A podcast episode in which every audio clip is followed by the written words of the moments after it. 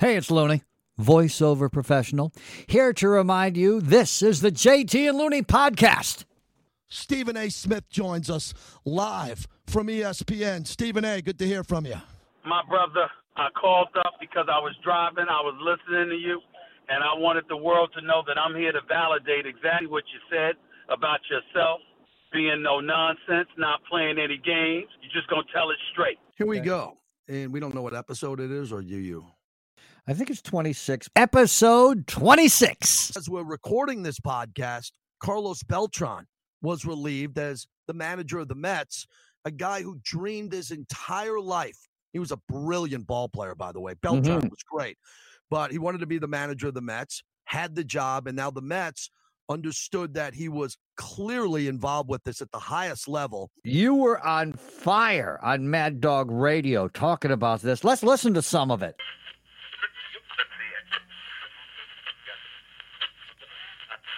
We are living in the TMZification of the United States of America. It's the TMZification of the United States of America, where you can have race baiters on radio getting more clicks, and their bosses love more clicks. Get more clicks, but he's a race baiter. He's on the edge. Don't matter. Get me more clicks. And we could have celebrities breaking up, cheating on each other, and then remarrying different people who cheated on their spouses. And we'll give them a new TV show. They could be on The Voice, and we can give them another show, The Kardashians, Kim and Kanye, and all the girls can have relationships and you know outside their marriages or with new people that they're just hooking up with to have children and then they break up with 2 months later but it's fine because we are living in the TMZification of America. Hallelujah to TMZ. If we didn't have TMZ, where would we be today? We would not be able to cover all the gossip and all the scandals that are happening in our lives and around our lives today. We need TMZ. We need gossip rags. We have scandals in the United States of America, especially in sports.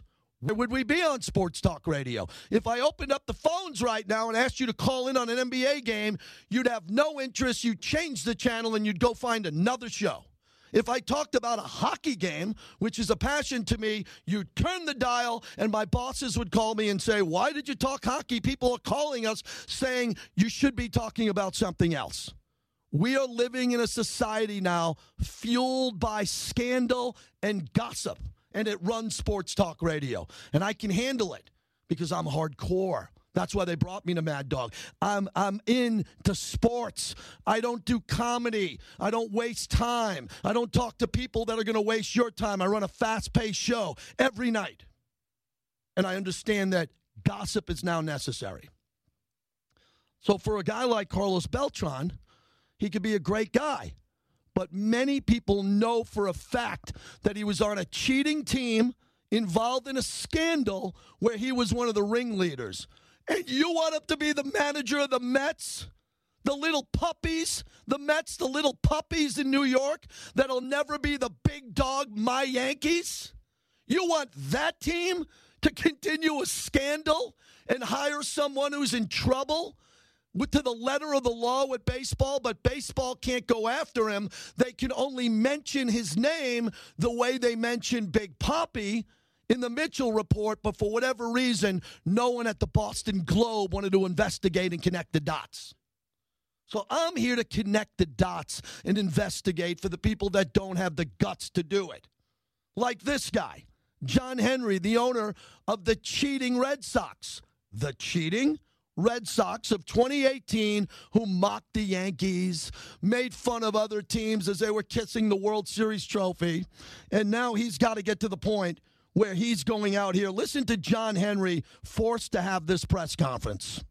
Since joining the Red Sox, Alex Cora has been one of the many people who we work with that has consistently put the organization ahead of their own interests. He did that yesterday as we discussed how to move forward. He owns the Boston Globe and he doesn't have investigative reporters who can go out and find this story. I have to go to Jeff Passan. I have to go to Ken Rosenthal. I have to go to other outlets because the Boston Globe can't figure this out on their own. Stephen A. Smith joins us live from ESPN. Stephen A., good to hear from you. My brother, how are you? I called up because I was driving, I was listening to you, and I wanted the world to know that I'm here to validate exactly what you said about yourself being no nonsense, not playing any games. You ain't trying to be comedic or anything. You're just gonna tell it straight. I try to be a little bit funnier, but the bottom line is you know how straight how much of a straight shooter I am. There is no way in hell that any that that that that Carlos Beltran's head shouldn't roll unless he's found to be completely innocent of this. As far as I'm concerned, he's complicit. Alex Cora was clearly complicit. The Houston Astros, AJ Hinch, the GM, definitely should have been gone. And oh, by the way, I want to know the names. I want names of the players who were complicit. You're not pounding a trash can to play music. You were pounding the trash can to give a signal to these dudes about what pitch was coming. That's what you were doing to benefit them at the batter's box. That means those hitters who were listening to that sound, who knew what that sound meant, and more importantly, were reacting to it and following its lead, were complicit in this whole scam. For the just a manager and a GM to pay the price, or the two managers and a GM to pay the price, potentially three managers, players whatsoever as far as I'm concerned, is utterly ridiculous. I don't give a damn what resistance the Players Association is going to give you. If you're the commissioner's office, I want names. Who the hell was complicit and get them too. Do we care anymore, Stephen A., about the history of this sport and the great records that was set up by honorable men who were called off to war? We're sitting there, uh, black players who couldn't come into this league and had to go to the Negro leagues before they were allowed to play set brilliant records. And now we have a steroid scandal, and now we're living in a scandal of technology. And some people are like, hey, We'll get through it. We'll come out on the other side. It's not the end of the world. Someone has to hold the cheaters accountable. JT, here's what I'm going to tell you, and this is going to sadden you because you're old school. There are a lot of people in this world that still care about history and those historical figures who were pioneers for so many issues for all of us in this nation.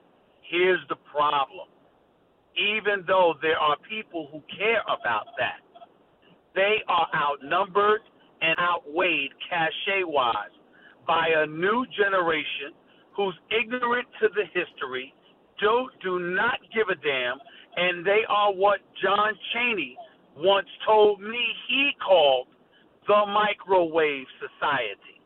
Everybody is about now. They're not about yesteryear. They're not about yesterday. They're about today. They damn near could give a damn about tomorrow. That's who we are at the mercy of as we speak right now, and there is simply no way to get around that. When you do television, for example, your target audience, the primary audience, the primary target for advertisers and sponsors most times it's 18 to 34. They'll tell you 25 to 39, but what they will never tell you are it's the old school guys that have been around and what have you. That's not who you're targeting. You're targeting a younger generation, not only because they have some money, but because they're the children of those who do have money, and they will compel their parents to spend money on what they want their parents to spend money on. So the bottom line is the 18 to 34 demographic, to the 25 to 49 demographic. That's everybody's target in today's generation. It might be sad, but it's the absolute truth wrapping it up with Stephen A. What do we do to the guys that we like, that you like, that you interview on First Take or on radio or wherever you are courtside? You like them a lot. They've proven to be your friends, and then they go through these personal transgressions like Antonio Brown, A.J. Hinch, Alex Cora. How do we find a way to distinguish between the good guys who get in trouble that we have to cover and the bad guys – who just don't win at the level of the Cora, the Hinch, the AB when he was a superstar playing for the Steelers. It's the TMZification of sports we're living in right now, Stephen A. by chronicling their actions, but Yes. not character assassinating them. Don't get personal. Don't get into who they are because you don't know. And because if you do that, they'll always have plausible deniability. What they can never escape, however, is their actions, what they actually do. And you limiting your critique to their actions and how their actions are disseminated to the masses, but you don't get personal. It's indefensible. They'll be sensitive anyway. They may hate you anyway. God knows I know about that stuff. But in the end, if you don't get personal and you stick to the business at hand, which means their actions and how it impacts their careers and the lives and careers of others around them, as long as you limit it to that on a strictly professional level, there ain't a damn thing that they can say to you that should disrupt you sleeping very, very well at night. And that's all that should matter to us. Thanks for giving us the adrenaline to match mine to kick off this show on Mad Dog Sports Radio. Really appreciate it. My brother, no problem. Take it easy, man. That's you, JT, and Stephen A. on Mad Dog Radio. Wow. Good stuff. I'm happy we can include that on this podcast. So I'm working on Mad Dog Sports Radio at night, 8 to midnight Pacific. You might say, why not 8 to 11? I don't know. They want me to work till midnight. It's four hours. It's, it's four hours, as you can tell with my voice. And Stephen A., who we worked with at a previous network, just called in randomly on the way home. And he's the number one, not number two, not Mount Rushmore, the number one name in media right now. Yeah. So it all goes back to loyalty and following up the last podcast that we had a quick relationship meeting on the radio. Yeah, he worked at Fox Sports Radio with us. yeah, and he's been pretty loyal, and that was nice that he could check in. But you know, to put a bow on the scandal, what I'm trying to do now is take this story forward. And this is this might sound a little bit bizarre, but I think this could help Pete Rose because I've been trying to find a way, like a few other people, to get Pete Rose into the Hall of mm. Fame, full reinstatement, and it's all based on forgiveness. That's the only topic. It's not about you know gambling as a manager and not a player, lying about it to everybody, writing a book and coming clean. We all know that it's old news. Right. It's 30 years ago, 30. We agreed to ap- apologize and forgive politicians, rock stars and movie stars who go to rehab and come out, people involved with domestic violence who come out, people who athletes who kill dogs, and then we forgive them and put them on television. So we're at a point now where this scandal because there's gambling involved and here's why. All the people who bet on the Astros for or against them, the Red Sox, all of those bets were tainted and the athletes and the managers and the guy banging the garbage can and the guy holding up the camera and stealing the signs all of that they're all complicit they're all involved in a scandal that you can tie back into gambling so they affected the point spread they affected the outcome of the game and it's now to me in the same ballpark excuse the pun of pete rose who did something worse. So if we're going to start forgiving Alex Cora or AJ Hinch or Carlos Beltran, why don't we lump Pete Edward Rose into that and start forgiving Pete? And maybe this will get everybody going in that direction. Well, because it's a loose term there, connected, JT. You can, you can connect it to gambling, but you can connect everything that happens in sports to gambling. I think, I don't know if that's the strongest argument you've ever made for Pete Rose. I think the argument on its own, enough time has gone by. He's beloved. It would be good for the game, is the better argument for Pete Rose because middle of America and the flyover states and the red states, et cetera, love Pete Rose. And guess what? So do the blue states. Pete Rose is universally, ubiquitously loved. And I think that's the better argument. And, and forgiveness. Okay, enough time has gone by.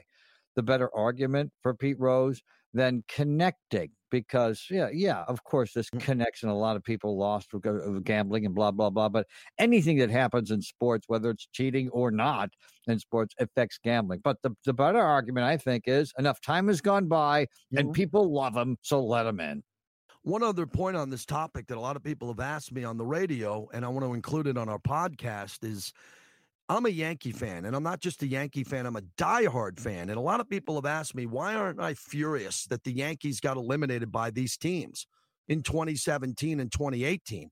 And Alex Cora at the parade when the Red Sox won mocked the Yankees uh, at the parade and really talked down to them. And I said, because as a Yankee fan, I believe that the Yankees are bigger than the Red Sox and the Astros. And going back to all their championships right. and Babe Ruth in the history of the game.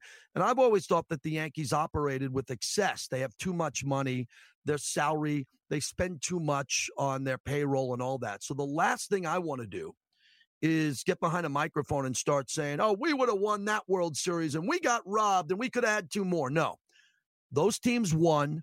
They got the outs. They hit the home runs. They did enough on the field to win the game. So I'm not going to be a sniveling, whining Yankee fan complaining about it. But I will tell you what I learned this week, Tom, talking to fans, is that maybe we should take down the championships and take the championships away because Michael Reagan, Ronald Reagan's son, mm-hmm. who we're friends with, called me the other day, and he's a really big Tour de France fan. Uh-huh. And he uh-huh. reminded me from listening to my show, he said, they vacated all of Lance Armstrong's seven Tour de France championships. No one else won them. The guy who came in second did not come in first. So they just wiped it out and ripped them and stripped them away from Lance Armstrong, Tom. Why can't we take away the 2017 World Series from the Astros and the 2018 championship from the Red Sox. Why not? Well, I, I don't know why you can't. It's ridiculous. There, the punishments. The, we're really slapping people on the wrist lately with punishments, and you know I'm the more squishy of of the two of us. But you know the Penn. Going back to the Penn State scandal, and, how about USC? Let's take it further to make a college football analogy is Reggie Bush got his parents a deal on rent and they took away his Heisman Trophy. Penn State had child rape that everybody knew about, including the legendary uh, Joe Paterno, all the way up uh, to the president of the university, and they got a slap on the wrist over child rape at Penn State. If anybody ever in the history of any sport should have had their program taken away and their championships taken away, it was Penn State. But no, for some reason, we don't do that anymore. We've gotten really gun shy with taking away championships and punitive penalties when it comes to sports. Why? Because of the money, because of the popularity of sports. I, am guessing that then that's what it is. We we worry too much about the wrong things when it comes to doing the right things about sports and punishing these franchises. Let's move on to the AFC and the NFC championship game. And ooh, the reason why we have these teams here are for specific reasons. First off, Kansas City, as we start in the AFC, beat the Houston Texans in one of the most bizarre, exciting games 82 total points combined as the Chiefs came back and won by a score of 51 to 31 in the divisional playoffs at Arrowhead. In that game, the Houston Texans in the second quarter with 10:54 to go until halftime decided to kick a field goal on a fourth and one to go up 24 to nothing and leave the door open for Kansas City because after that there was a fake punt where Houston decided on a fourth and 3 instead of punting to go for it Kansas City got the stop Mm. And it went from 24 nothing to 24 to 7 to 24 to 14, 24 21. And at halftime, Kansas City was leading 28 to 24. I believe it's the greatest comeback in my lifetime in the first half because you remember Frank Reich versus Warren Moon. Uh, the yeah, legendary yeah. Bills comeback. That's the greatest comeback of all time. And that started in the third quarter to make it even more miraculous. But Tom, what the Chiefs did in that game to bury the Texans was brilliant. And I believe that's going to lead them, that momentum and comeback will lead them to a Super Bowl appearance. It was incredible in this way as well. If you want to put it in the terms of radio listening, because that's where we come from. Uh, uh, my Saturday and Sunday job is as an anchorman at KABC in Los Angeles, and I'm off at twelve thirty approximately. I get in the car, and while I'm in the car, the Kansas City Chiefs are trailing 24 to nothing. By the time I got home through LA traffic, they were in front 28 24. I got to hear it on the radio, which was pretty uh, fun. You know, a lot of fun. A lot of people wouldn't consider that fun, but I'm a radio guy. It was great hearing it, and the guys on Westwood One did a great job. And uh, when you, but when you take a look, also uh, look, t- take a look forward and fast forward to this game with the Chiefs and the Titans.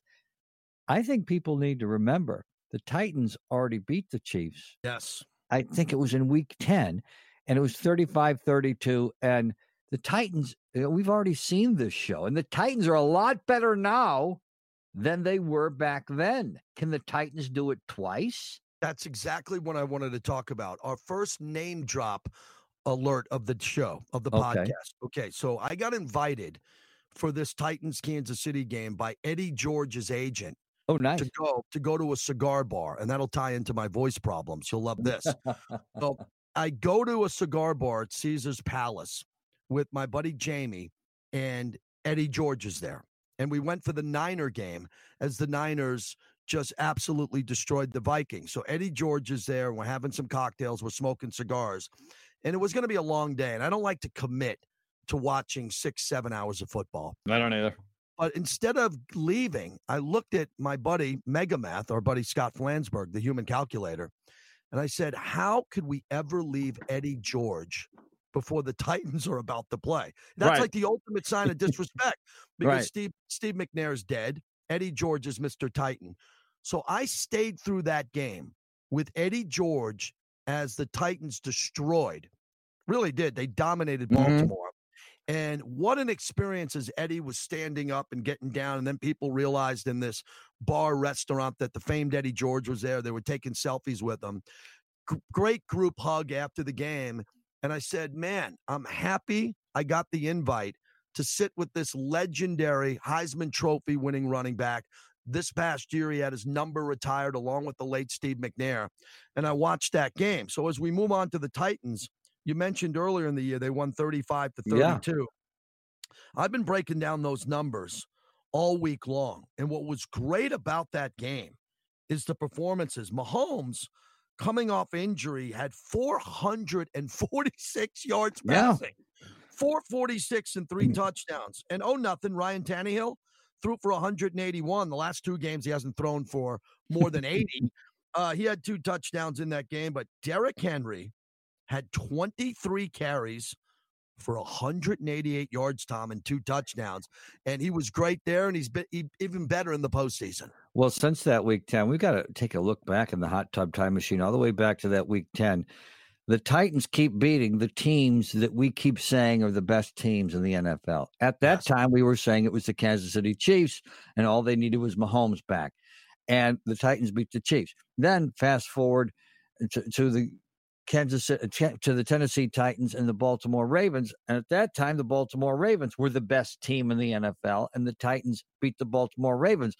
Well, there's a pattern that's developing here, and the pattern that's developed is the best team in the NFL may very well be the Tennessee Titans. We just don't like to say it because their quarterback's not throwing for 400 yards and running around for 200 like every other team. Another point statistically on that game, a guy by the name of Tyreek Hill. And think of all the problems he had in the offseason coming Right. into this year, plus his injury. In that game, he had 11 receptions for 157 yards and a touchdown. And as the Titans beat Kansas City, I saw something that you normally don't see. Kansas City had 530 to- total yards in the game, and they had 37 minutes of possession. 28 first downs to the Tennessee's only 19. They blew them out of the water statistically, and the Titans won the game. Yeah, and So the, the same Titans thing happened with the, and win. by the way, Ravens and Titans. The Ravens blew the Titans out of the water statistically. Lamar Jackson had an amazing day statistically. Uh, within winking and out, of course, to the two interceptions. He wasn't throwing interceptions this year, but he had a he had a great he had great numbers. So did the so did the Baltimore Ravens last week. With the Titans keep winning on the scoreboard. So I just think we're blind to how good the Titans are, doing it in a different way, in a less flashy way than uh, the modern uh, zeitgeist seems to be in the NFL. Are we crazy to pick against the Tennessee Titans in the AFC Championship game against the Kansas City Chiefs? I say yes. Yeah, I disagree with you. And Wow. because here's why. The way that Eric Bieniemy, who's calling the plays now, not Andy Reid, and the Rooney rule, the Rooney rule was a disaster. What a shame for all the great African American candidates yeah. that couldn't get an invitation to become a head coach. We'll, we'll continue to talk about that topic. But Andy Reid and Eric Bieniemy and Patrick Mahomes and Travis Kelce showed no panic, down 24 to nothing. I went back and watched that game the second time, down 24 to 7. Mahomes and Kelce were on the sideline standing up, going up and down the bench, firing up their teammates, which you typically don't see from quarterback. You don't see Aaron Rodgers go from one end of the bench to the other, fired up. Oh no, nobody, nobody likes him. His mother and father don't like him. Yeah, Aaron Rodgers isn't like that. Uh, so they really got themselves back into the game. But uh, keep, I'll tell you, because Andy Reid took that next step, because if he would have lost that game, which he should have, I thought 24 nothing for Bill O'Brien was good enough to win. It should be for every coach from Pop Warner through high school. When you're up 24 to nothing, go win the game. Don't don't collapse and give up 51. But I like the Chiefs to beat the Titans. Uh, so let's throw this out to our lo- loyal podcast audience. I'm going to go. I'm going to go Kansas City 31, Tennessee 23. Kansas City wins and advances to the Super Bowl. Derrick Henry's had uh, his last eight games, the greatest eight games in the history of the National Football League, which is 100 years old. Uh, he, there's no stopping him, Derrick Henry, right now. He's hitting his stride. The Titans are hitting his stride. Coaching wise, the Titans are hitting their stride. Ryan Tannehill's never been better. And uh, the Tennessee Titans are, are, are playing smash mouth football at a time when we're used to this new finesse game in the NFL. No, the old way is going to get it done for the Tennessee Titans, who are going to win 24 17. Tennessee 24, Kansas City 17. My upset special. You have brass balls to pick that game that way. I give you a lot of credit for that. Most, uh, most back in week scared. 10, the Titans beat the Chiefs, and, and, and the Titans are a lot better now than they were then. All right, so we got an opportunity now to talk about another rematch. The rematch of Aaron Rodgers going to Santa Clara, not San Francisco. Santa Clara, uh, because it's 50 miles away from San Francisco, and to go in there and get some redemption from the absolute worst performance of his career. Let me repeat that. This guy with multiple MVPs and a Super Bowl ring had the worst game of his entire career in the same building he's playing the NFC Championship game. In that game, Aaron Rodgers, and they were awful against the Chargers. They played as bad, but not as yeah, they were worse than San Francisco. But they got hammered on the West Coast to the Chargers. In the game that I'm talking about against the 49ers, Aaron Rodgers barely threw for over 100 yards in a football game. Aaron Rodgers, we're talking about, threw for 104 yards, averaging over 25 yards a quarter and one touchdown. And Jimmy Garoppolo was 14 to 20 for 253 and two touchdowns in that game. Davante Adams, who's a superstar, had seven receptions for only 43 yards in that game. And their great running back that they have now, they they have a team that is loaded statistically, and none of their stat guys showed up in that game. Tom, how do you put the worst performance of your career behind you when you need to play maybe the best game of your career to advance to the Super Bowl. Well, let me say one thing: the crowd's going to be into this game because you know they had attendance issues in San Francisco, uh, in Santa yeah. Clara over the years. Yeah, not because they were in Santa Clara, and not because the sun shines on the stadium all the time. Everyone's hot. It was because the team was awful. Now the team's good. The Niners are good again. And you know, it's a very sentimental town that's really into themselves. San Francisco is a great city that loves itself, and that place will be packed. That place will be loud. So the crowd will be really into it for the San Francisco 49ers, who are the far better team anyway. Yeah, both teams won 13 games in the regular season, but 49ers. I think they outscored their opponents by almost 200 points this year. It was like 160, 170. So uh, they're just the far better team. They're the far more, you know, they're, they the 49ers are a lot more like the Tennessee Titans uh, in the NFC than than any team because they're really, really physical, gritty, tough. Uh, their def- it's the same defense, unfortunately, for Aaron Rodgers. He's going to have to play uh, mm-hmm. that, that, kicked his ass uh, a number of weeks ago. So I don't think that the Green Bay Packers have a chance in this game. A chance. I think the the uh, the Niners they're already you know this is a championship game and the Niners are favored by seven and a half at this moment at the MGM Grand in Vegas. The Niners are favored by seven and a half, and they're going to win by a couple of touchdowns.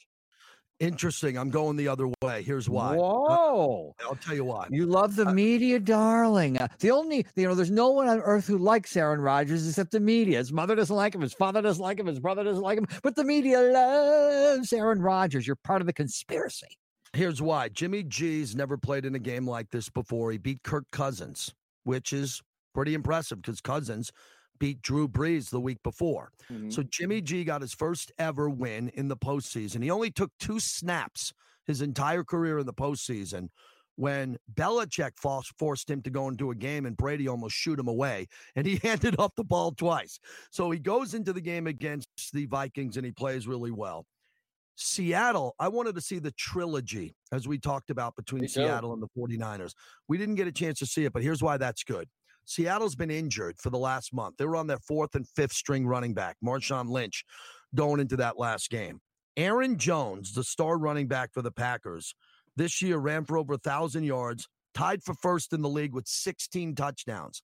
Davante Adams coming off, get this, the history of Lambeau Field, the most yards ever in a playoff game and two touchdowns. And Aaron Rodgers, completely healthy. They have three stars. Remember Aikman, Irvin, and Emmitt Smith? Not at this level, but Aaron Rodgers, not better than Troy Aikman, much better. Davante Adams, not Michael Irvin, and no one's Emmitt Smith, but their triplets are healthy and playing great and ready to go. I think the atmosphere is going to be too much for Garoppolo. I think there's going to be a strip sa- uh, sack fumble. I think he's going to throw an interception, if not a pick six. I think the uh, the Packers are going to fight their way to halftime, make adjustments, be down by three or six in the fourth quarter, and Aaron Rodgers is going to have the ball last. He's going to go the length of the field, throw a game-winning touchdown to Davante Adams, and the Green Bay Packers are going to win 28 to 26, and it'll be the Packers and the Chiefs in the Super Bowl. It took a long time, but I believe in Jimmy G. It took a long time. And against Green Bay in week 12, he had 70% of his passes completed, uh, 13 yards per, uh, per attempt. Uh, you know, I love my my quarterback rating of 145.8 quarterback rating, this close to how Mhm. perfect a quarterback rating. And uh, he's got one of the game's best play callers as his head coach. So when you take a look at uh, all those things, mixing that into the soup and the 49er defense, we're not talking about defense. Great And defense. this, is the this is the postseason. Unfortunately for Aaron Rodgers and the Green Bay Packers, they're playing the same defense that they played earlier in the season that killed them. Final score: San Francisco 49ers 30, Green Bay Packers 13. Oh, that's a blowout. Yep. Oh, that's a blowout. Nice call again. We'll remember those picks. Killer inside the mind of Aaron Hernandez. And I wish we would have watched it all. I watched one chapter of it. You watched about the same. Holy crap. Is it riveting? Because we were on the radio and we had great contacts in Boston on the radio. I remember the night that story broke. I remember the name Odin Lloyd. I remember the trial. We got a lot of contact out of that, considering our Boston audience. That was a big story, and people can't forget how huge that was. Yeah, but there are so many ingredients at the time that we were unaware of. Yeah. There's so many ingredients to this story, so many ingredients that turned him into a killer. A lot of ingredients that don't turn normal people into killers. And, you know, a lot of people go through death and uh, sexual orientation issues and uh, different uh, things in life because his father died at a young age and it really, uh, it really hit him hard but there are other things that are bigger than those two ingredients that I just mentioned that really end up turning into him to a, a turning him into a, a ticking time bomb. And another thing that we didn't have access to, access to over all these years is the prison phone calls Yes. uh, from Aaron. Hernandez to his wife. And because I guess our taxes pay for those phone calls, we have access to them, we, the general public. And those phone calls are included in the documentary, and it's pretty riveting. And there's so much sports behind it from Bristol High School down the road from Yeah. Bristol, the home of ESPN, to Urban Meyer in Right. Florida to Tim Bill Tebow, lots of Tim Tebow. Oh, yeah. Lots oh, of Bill Belichick. Yeah. All of that. That's why when we, we're done, we'll knock out possibly a separate podcast reviewing that. It was in so far, it's incredible, it's riveting, oh. and that got us to jump on this podcast quickly today. One of the things we were talking about off the air. And you know, when people talk about a suicide or uh, which this ended up being a suicide story, but uh, or a murder in this case, or somebody becoming a murderer, it's one of those things where people don't see it coming, and people always say they didn't see it coming, and that's many times the wallowing in ignorance is what is also fascinating as as many times many of us are when that issue comes to our life in one way or another. Normally for more people it's suicide than it is murder. But uh, talk about not seeing it coming. When his high school friends talk about him it is just with such reverence about how kind he was and a class clown he was and how self-effacing he was for a young man.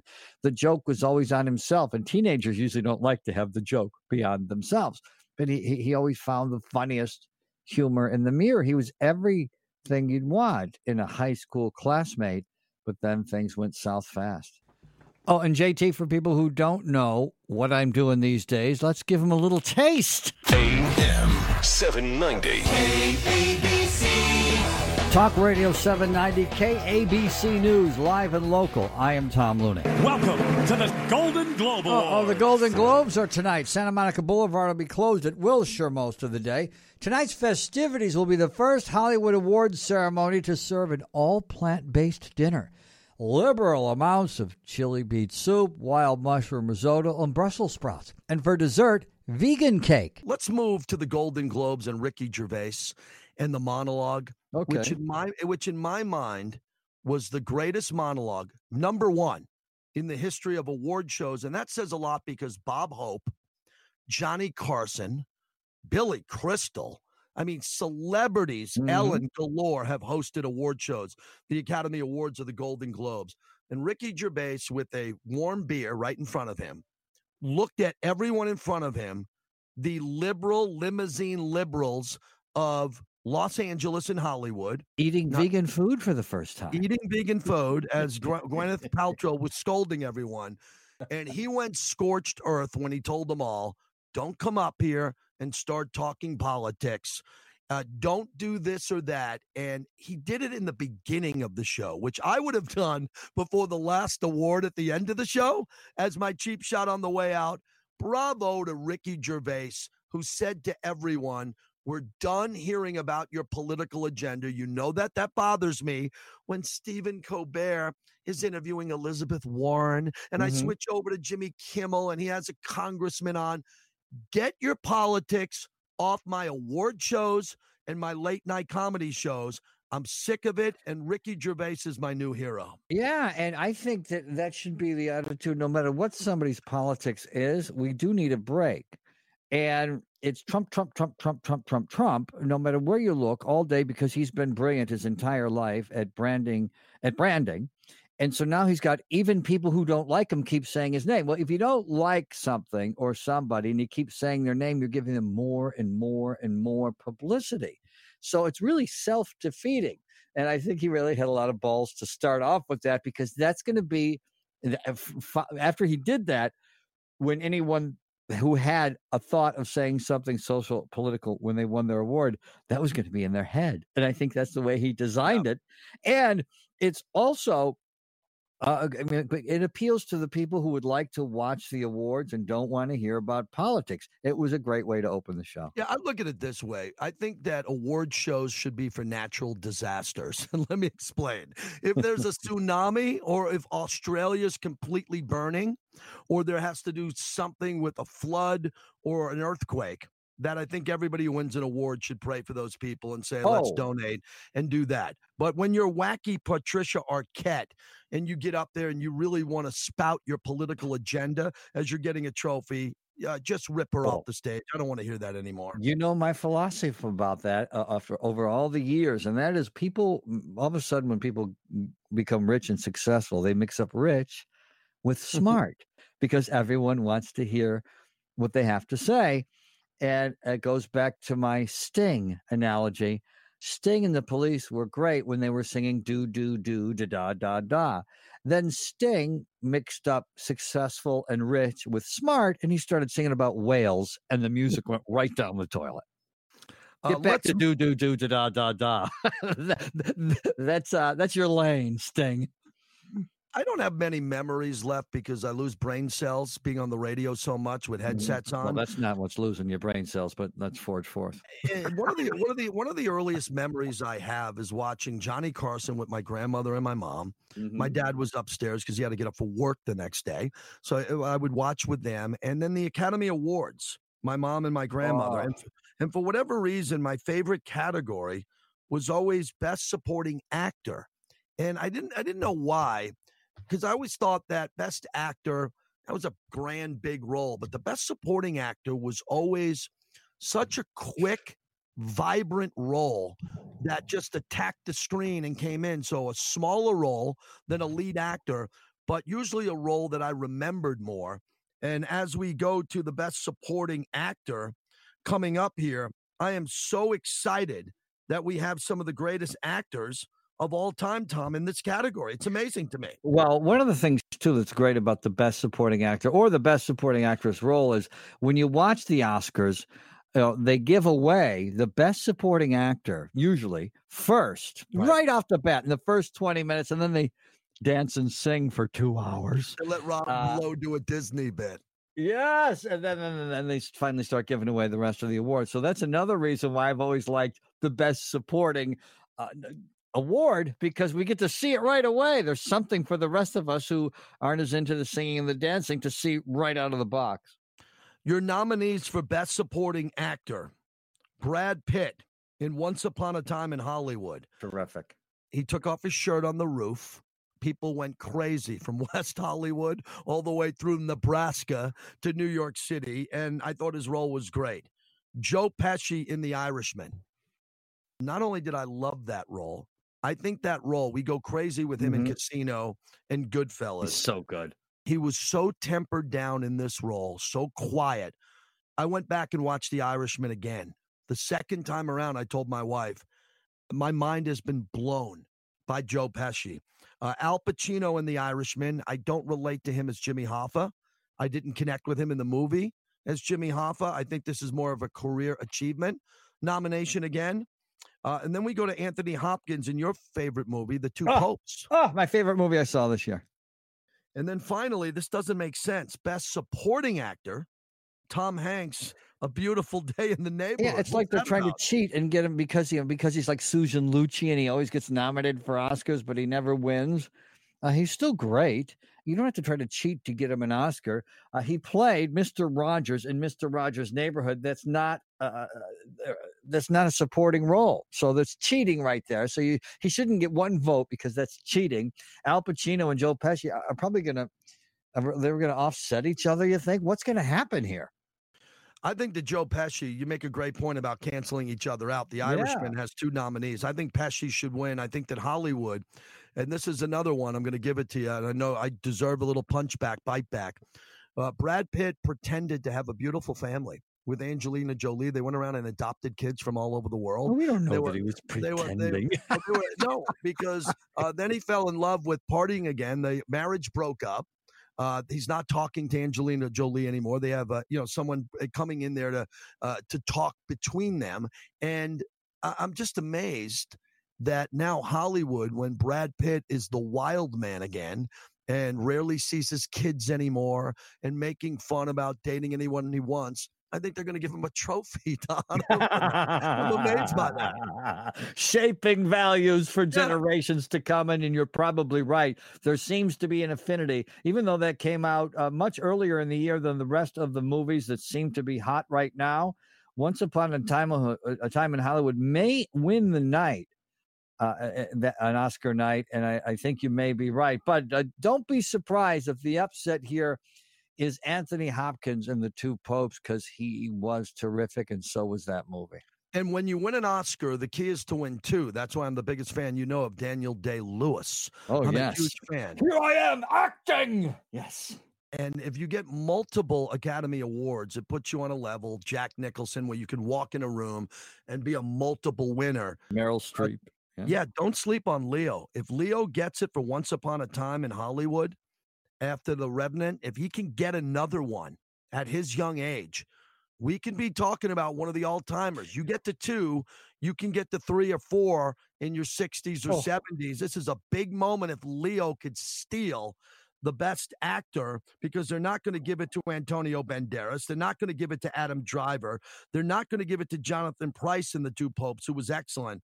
But Joaquin Phoenix should run away with it. And I think Hollywood is going to reward Joaquin Phoenix for the Joker. Well, they might. They might. And it's between Joaquin Phoenix and Leonardo DiCaprio. You're right about that. And Leonardo DiCaprio doesn't need to win anything else to because he'll get two because he'll get a, lifetime achievement Oscar at some point. So he will end up with two anyway. Uh, Leonardo DiCaprio should probably already have about five uh, Best Actor awards right now. Uh, Catch Me If You Can was incredible. His first movie, he went toe to toe with Robert De Niro. How do you go toe to toe with Robert De Niro when you're 14? Well, when you're deeply, richly talented, like Leonardo DiCaprio in This Boy's Life, a great movie and he's and as good a performance as he's ever given in any movie in his first movie in this boy's life. And so one movie after another over the years for Leonardo DiCaprio, and he should have more than one Academy Award, and he will end up with more than one. The upset special, the one thing that could flip the Oscars upside down, and it really happens, is if an actor, I like uh, to call uh-huh. them actresses, if an actress right. wins for Best Actress and Best Supporting. Scarlett Johansson, A Marriage Story, nominated for Best Actress in a Leading Role, and then Scarlett Johansson oh, right, Jojo right. Rabbit as Best Supporting. If she can win both of those, she would walk away as the biggest storyline at the Academy Awards. You would agree? Yeah, and I don't think she's going to do it, but I think that would be you know, that would be a fun story, and it would get the Oscars a lot of publicity. It wouldn't be fair. Give you just spread them out, spread those awards out a little bit and uh, that would be uh, the story of the night, though, if that does happen. And finally, as we get out of the movies here, I just want to say that again, I'm looking back at Hollywood and they want it to be about themselves. It's like when you vote against Derek Jeter to be a unanimous Hall of Famer, when mm-hmm. you vote against Shaq to be unanimous. Sometimes Hollywood insiders love to say, My vote's different, my vote counts, I'm going to vote differently. And I'm hearing rumblings. Parasite. Oh, picture Parasite. Yeah, before you knock that, go see the movie. I'm gonna go see it. I'm gonna go okay. see it, but okay. But if you're gonna mess with Ford versus Ferrari, if you're gonna mess with the Joker, if you're gonna mess with Tarantino and Once Upon a Time in Hollywood, you better make sure Parasite with subtitles is good enough and great. Not good. It better blow me away that they're going to take away that gold statue from a lot of great pictures that could d- deserve it, especially Joker. Well, that's like saying, you know, if they're giving awards for books, don't give anything too smart. uh, there's this is this is a, this is a great film, and if you see a great movie that has subtitles, you don't even remember whether or not it had subtitles. I remember going to see the Motorcycle Diaries. It does help that I speak Spanish, but I went to see the Motorcycle Diaries, and I remember having to double check with who I saw the movie with uh, years, a couple of years later, to, to say was the Motorcycle Diaries in English or Spanish because it was so good. I didn't remember, and I think it was in Spanish, but I didn't remember whether it was in English and Spanish because it was so good. And I haven't seen Parasite yet, but my guess is if it's this good, that you know, in newsflash, when movies get nominated for best film, they're usually pretty good. That you won't even remember that it was in uh, that it had subtitles, that it's so good. And everybody I know who saw it, who really likes movies, loved it. I, I haven't met a person who didn't like Parasite, but I'll uh, I'll defend it better when I've seen it. This podcast, I love it so much because we covered a baseball scandal, the AFC and the NFC championship, gave you a light preview for the Oscars. We talked about a documentary about Aaron Hernandez. I wanted to wrap it up with this. Our loyal listeners who download this podcast. Our next step is we're looking for someone to house this podcast.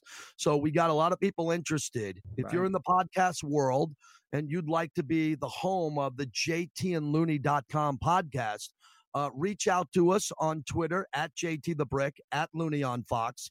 Uh, find a way to get to us via email or just find a way to get to us on SoundCloud or Apple iTunes, or just leave a comment after this podcast because we love doing it. Uh, we were together for 14 years on the radio. We want to do this more and more. We're going in different directions in our lives with radio and satellite radio, but we're going to come together. We got some exciting news coming up. And let's just keep Tom pushing out this podcast because I love doing it with you.